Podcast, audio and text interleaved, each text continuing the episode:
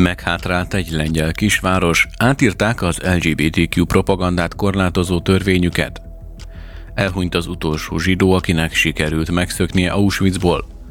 Újra nyomoznak az eltűnt vatikáni lány ügyében. A Hitrádió hitéleti híreivel Longauer Andrást hallják.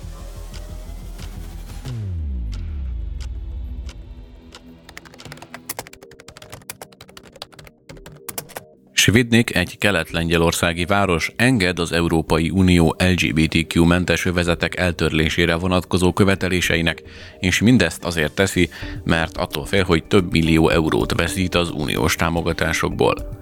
Négy évvel ezelőtt Svidnik volt az egyik első hely Lengyelországban, amely elfogadta az LGBTQ-mentes övezetek politikáját.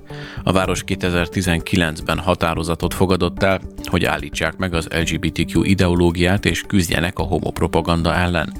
Most 180 fokos fordulatot vett, és politikáját egy olyan dokumentummal váltotta fel, amely kifejezi a diszkrimináció ellenzését, beleértve a szexuális kisebbségek elleni diszkriminációt is.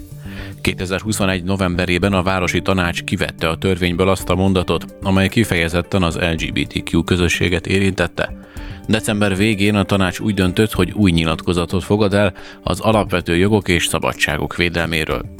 A dokumentumban az áll, hogy minden emberi lény méltósága elidegeníthetetlen érték, amely különleges védelemre szorul, és szót emel többek között a nemen, a fajon, az etnikai származáson, a nemzetiségen, a valláson és a szexuális irányultságon alapuló megkülönböztetés minden formája ellen. A városi tanács azért döntött így, mert attól tartottak, hogy nem kapnak majd európai forrásokat. Az Európai Unió élesen bírálta a Lengyelország LGBTQ közösségekkel kapcsolatos konzervatív politikáját. A város 2021-ben már 40 millió zlotit vesztett a norvég forrásokból. A norvég kormány ugyanis ígéretet tett arra, hogy nem ad pénzt olyan lengyel városoknak, amelyek LGBTQ ellenes törvényeket léptettek életbe. Az Európai Unió hasonló lépésekkel fenyegetőzött. Az új jogszabály felülír minden jogszabályt, amely az LGBTQ propaganda terjedésének megakadályozását célozta a lengyel lakosság körében.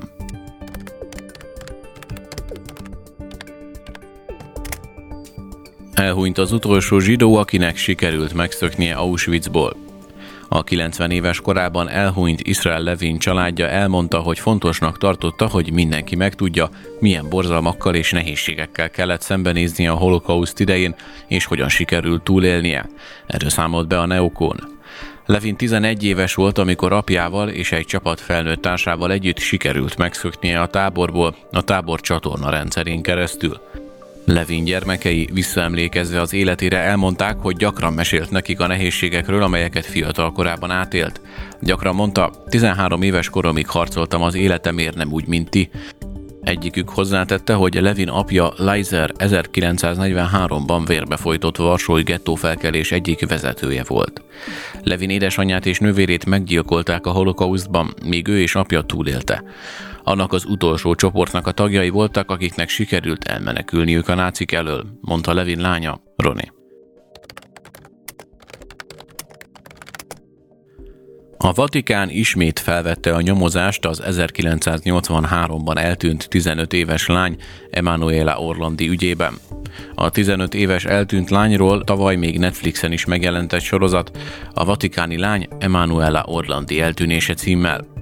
1983. június 22-én este felé, bőven az iskolai nyitvatartás után a római Tommaso Ludovico da Victoria zeneiskola igazgatójának csörgött a telefonja. A vonal túlsó végén a Vatikáni Bank egyik tisztviselője és felesége érdeklődött kétségbe esetten arról, hogy 15 éves lányuk részt vette az aznapi fuvolóórán. Később kiderült, hogy Emanuela Orlandi ott volt ugyanaznap a fuvalások között, de valamennyit késett az óráról, ott végig zaklatottnak tűnt, majd később el is kéreckedett. Felszállt a Vatikán felé tartó buszra, és soha többé nem került elő. Alessandro Diddi, a Szentszék igazságügyi megbízottja most a csendőrséggel közösen döntött a vizsgálat folytatásáról a 40 éve történt eltűnési ügyben. A nyomozás célja az eddig keletkezett akták, dokumentumok, beszámolók, információk és tanúvallomások ismételt ellenőrzése, valamint az új nyomok vizsgálata. A Vatikán szerint minden egyes részletet újból górcső alá vesznek a lány eltűnésének napjától, A nyomozás újravételét a Ferenc pápa által szorgalmazott igazságkereső és átláthatósági törekvések keretében kezdeményezték. Az eltűnési ügyet Olaszország leghíresebb megoldatlan rejtieként is emlegetik. 2019-ben a holttestét keresve felnyitották két hercegnő sírját a vatikáni német temetőben, de hiába. Egy évvel korábban a Vatikán olaszországi nunciantúrájának egyik melléképületében találtak gyanús csontokat, de az ügyészség megállapította, hogy azok nem származnak sem Emanuelától, sem ugyanazon év nyarán eltűnt másik 15 éves római lánytól, Mirella Gregoritól. Októberben egy Netflix sorozat, a vatikáni lány Emanuele Orlandi eltűnése is foglalkozott az egykori nyomozással, köszönhetően szemtanúk tanúvallomásainak. Többek között Orlandi egykori barátnője arról beszélt, hogy az eltűnése előtti héten Emanuela azt állította, hogy egy pápához közel álló személy szexuálisan zaklatta. A hallgatás gyakran legsúlyosabb bűncselekmény, ez a legborzalmasabb, ami egy családdal történhet, jelentette ki Pietro Orlandi, Emanuela testvére. Meggyőződése szerint a Vatikán pontosan tudja, mi történt testvérével és hogy hol temették el. Mint mondta, elérkezett az ideje az igazságnak, hogy 92 éves anyjuk legalább virágokat helyezhessen el lánya sírjára, bárhol is legyen az. Pietro Orlandi hozzátette, sosem fog felhagyni a kereséssel. A texasi törvényhozók várhatóan napirendre vesznek egy olyan törvényjavaslatot, amely megtiltaná az iskoláknak, hogy az általános és középiskolás diákokat szexuális irányultságról vagy nemi identitásról tanítsák. A Steve Toth republikánus képviselő által benyújtott 631-es számú képviselőházi törvényjavaslat hasonlóan a floridai törvényhozók által tavaly elfogadott törvényjavaslathoz Kiterjeszteni az ilyen tananyag az iskolai személyzet vagy harmadik felek által történő tanítására vonatkozó korlátozásokat az óvodától az ötödik osztályig, illetve az olyan módokra is, amely nem felel meg az életkornak vagy a fejlődésnek a diákok számára az állami szabványoknak megfelelően. Egy másik javaslat, amelynek szerzője a friszkoi republikánus Jared Patterson képviselő, ezt a korlátozást a nyolcadik osztályig kiterjeszteni. Mindkét törvényjavaslat egyike azoknak, amelyeket a törvényhozók a 88. texasi törvényhozás ülés szakának keddi összehívásakor tárgyalnak. A Ron DeSantis floridai kormányzó által aláírt törvényhez hasonlóan mindkét texasi törvényjavaslat a szülői jogokra összpontosít, és kötelezné az iskolai körzeteket, hogy értesítsék a szülőket abban az esetben, ha az iskolai tisztviselők olyan szolgáltatásokat nyújtanak, amelyek a tanuló mentális, érzelmi vagy fizikai egészségét vagy jólétét érintik. 16. Benedek pápa halála után a vatikáni bíborosok egy csoportja elhatározta, hogy nyomásgyakorlás útján megpróbálják rávenni Ferenc pápát a távozásra.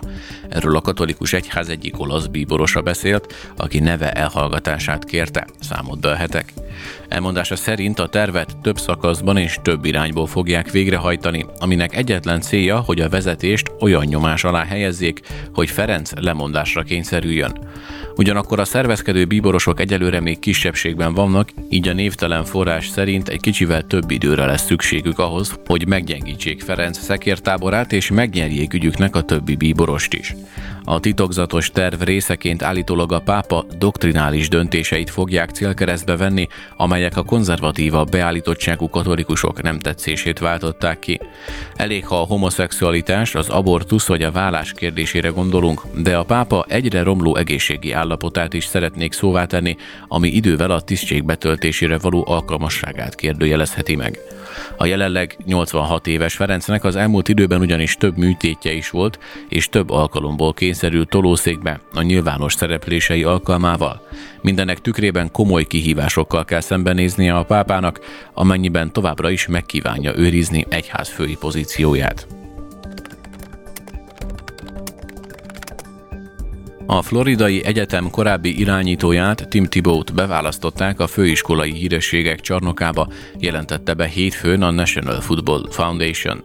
Ő lesz a 13. Florida Gators játékos és a 10. floridai amerikai futballjátékos, aki bekerül a főiskolai amerikai futball hírességek csarnokába, olvasható az egyetem sajtóközleményében.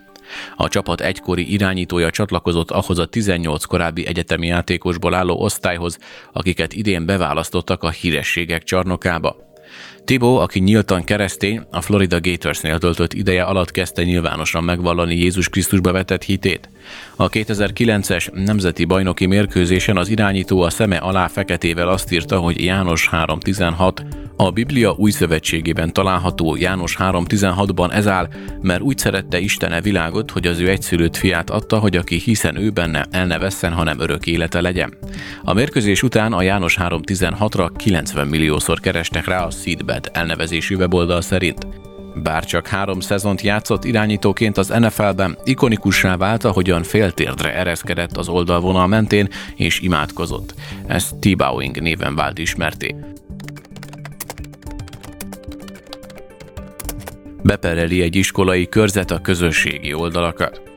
A Seattle Public Schools beperel több közösségi médiavállalatot azzal az indokkal, hogy a technológiai alkalmazások felelősek a gyerekek és a tinédzserek mentális egészségügyi válságáért.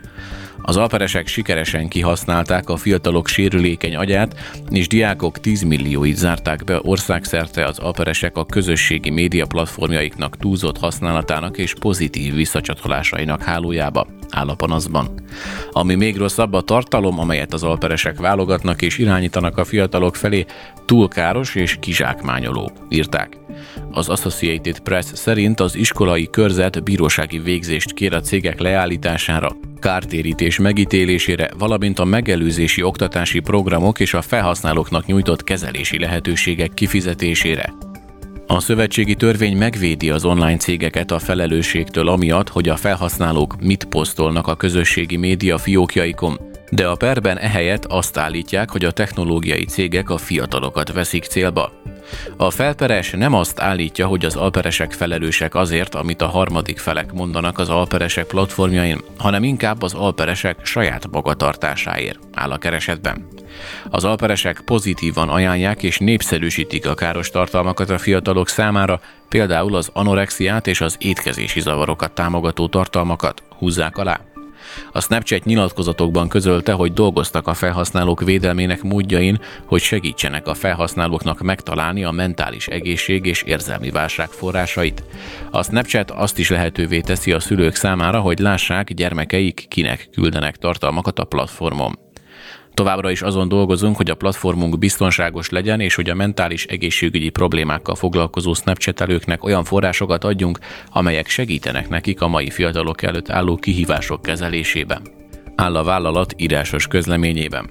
Eközben a YouTube-ot birtokló Google szóvivője elmondta, hogy a platform számos szülői opcióval és korlátozással rendelkezik, beleértve a képernyőidő korlátozását és bizonyos tartalmak blokkolását.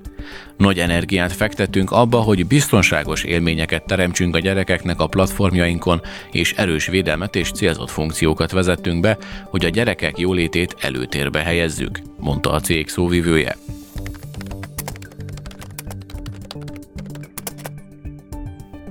A Neokon összesítéséből kiderült, a hazai sajtónak Bengvir templomhegyre tett látogatását nehéz volt feldolgozni. Alig lépett hivatalba Benjamin Netanyahu új vallásos cionista kormánya, már is durva csúsztatásokkal próbálják a demokratikus konszenzusból kirekeszteni és ellenszenves, vállalhatatlan színben feltüntetni a nemzetközi és hazai média egyes sajtómunkásai. Erről számolt be a Neokon. Mint írják, a Benjamin Netanyahu vezette kabinetről minden újságolvasó ember megtudhatta, hogy Izrael történetének legnacionalistább, legfundamentalistább, legarabellenesebb és leghomofóbabb kormánya ez. Ezt a Szabad Európa és a 444 cikkeire hivatkozva tették. Mint az összesítésből kiderül, a hazai sajtónak Bengvir, Bengvir templomhegyre tett látogatását is furcsa módon tudósították. Abban, aki csak ezeket a cikkeket olvassa, az a kép alakulhat ki, mintha Bengvir valami szörnyű, illegális provokációt követett volna el az alatt a negyed óra alatt, amit a templomhegyen töltött. Az igazság ezzel szemben az, hogy az egyébként sokszor szándékosan provokatív pártvezető ezúttal nem tett semmi rosszat, írta a Neokon. Mint folytatták, az Euronewsból azt is megtudhatta a nagy érdemű, hogy az ultranacionalista és cionista Bengvir Felrúgta a status quo és ellátogatott a Szikla mecsethez. A 24.hu híradásából pedig az, hogy Bengvir egy széles körben elítélt lépéssel belépett az Al-Aqsa mecset területére, amely mecsetbe nem muszlimok és zsidók is beléphetnek. Szól a beszámoló a magyar sajtó további híradásairól. Bengvir bűne pusztán annyi volt, hogy izraeli állampolgárként, politikusként és zsidóként élt szabadságjogaival. Emelik ki, hangsúlyozva, a cikkek írói kollektíven elfelejtették tájékoztatni olvasóikat arról, hogy az izraeli miniszter a status quo egyezmény rávonatkozó összes szabályát betartotta a templom hegyi tartózkodása alatt, ezért őt annak felrúgásával vádolni szemenszedett hazugság.